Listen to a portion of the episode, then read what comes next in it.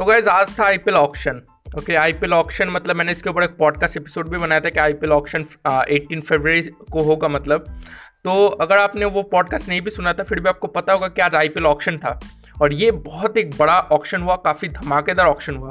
Okay क्यों मैं बताता हूँ। ओके तो देखिए आईपीएल ऑक्शन मतलब लिस्ट बहुत बड़ी थी, प्लेयर्स की लिस्ट, तो मतलब सबको कवर पाना कवर कर पाना तो लगभग इम्पॉसिबल है। तो आप प्लीज़ एक वेबसाइट में देख लीजिएगा, मतलब किसी भी वेबसाइट में, आपको सोशल मीडिया प्लेटफॉर्म्स में भी अभी अगर आप न्यूज़ फीड स्क्रॉल करेंगे आपको वही मिलेगा, राइट, आईपीएल ऑक्शन। तो देखिए मैं दो चार की पॉइंट्स बताता हूँ जो कि आईपीएल ऑक्शन में हुआ ट्वेंटी ट्वेंटी वन। पहला, बात उठ रही थी कि ग्लेन मैक्सवेल कौन से टीम में जाएंगे, आरसीबी या चेन्नई सुपर किंग्स। तो आपको बता दें कि आरसीबी ने ग्लेन मैक्सवेल को खरीद लिया और वो भी चौदह पॉइंट दो पाँच करोड़ में। ओके काफ़ी बड़ा प्राइस होता है चौदह पॉइंट दो पाँच करोड़, मतलब top three four most expensive players में से मतलब अब मैक्सवेल बन गया, राइट। तो मैंने ये बताया था कि चेन्नई सुपर किंग्स को मतलब मैक्सवेल की उतनी ज़रूरत नहीं है जितनी कि आरसीबी को है। आरसीबी का जो लोअर ऑर्डर रहता है वो हमेशा से ही मतलब थोड़ा कमज़ोर रहता है। तो मैक्सवेल को चौदह पॉइंट दो पाँच करोड़ ने आरसीबी ने खरीद लिया। ओके और एक प्लेयर को खरीदा है जिसके ऊपर काफ़ी चर्चा हो रही थी, काइल जैमिसन। काइल जैमिसन आप कह सकते हैं न्यूजीलैंड के एक ऑलराउंडर है जिनका टेस्ट एवरेज, बॉलिंग और बैटिंग दोनों ही काफ़ी अच्छा है, राइट। तो मतलब बात हो रही थी कि काइल जैमिसन सबसे एक्सपेंसिव प्लेयर बन सकते हैं, ग्लेन मैक्सवेल भी बन सकते हैं। मतलब बात हो रही थी ग्लेन मैक्सवेल बनेंगे या काइल जैमिसन बनेंगे, मतलब ये बात हो रही थी कि कौन सबसे एक्सपेंसिव बनेगा। तो काइल जैमिसन को आरसीबी ने खरीदा पंद्रह करोड़ में, मतलब ग्लेन मैक्सवेल से भी ज़्यादा प्राइस देकर, राइट। तो कुछ तो है इस प्लेयर में, राइट। और आप सोच रहे होंगे कि इस आईपीएल ट्वेंटी ट्वेंटी वन का सबसे एक्सपेंसिव प्लेयर कौन सा था, तो वो थे क्रिस मॉरिस। क्रिस मॉरिस को राजस्थान रॉयल्स ने सोलह पॉइंट दो पाँच करोड़ में खरीदा। अब देखिए इंटरेस्टिंग बात यह है कि सोलह पॉइंट दो पाँच करोड़ आईपीएल की हिस्ट्री में सबसे ज़्यादा प्राइस है। ओके मतलब आप कह सकते हैं कि हिस्ट्री ऑफ आईपीएल में क्रिस मॉरिस अभी तक के सबसे एक्सपेंसिव प्लेयर बन गए।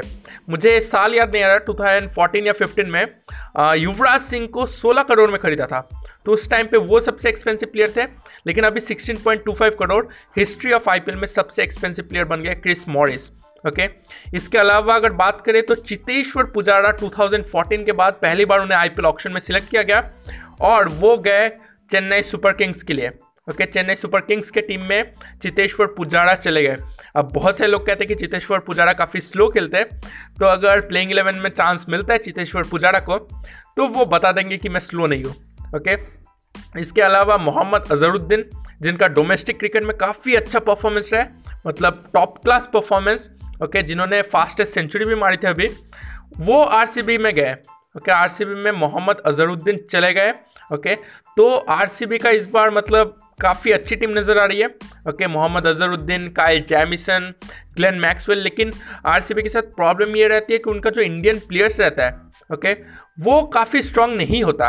ओके फॉरेन प्लेयर्स वो हमेशा से ही मतलब अच्छे खरीदते हैं, ओवरसीज़ प्लेयर्स हमेशा से ही ये वो मतलब एडन फिंच हो सकते हैं, वो एबी डी विलियर्स हो सकते हैं, क्रिस मॉरिस, कोई भी हो।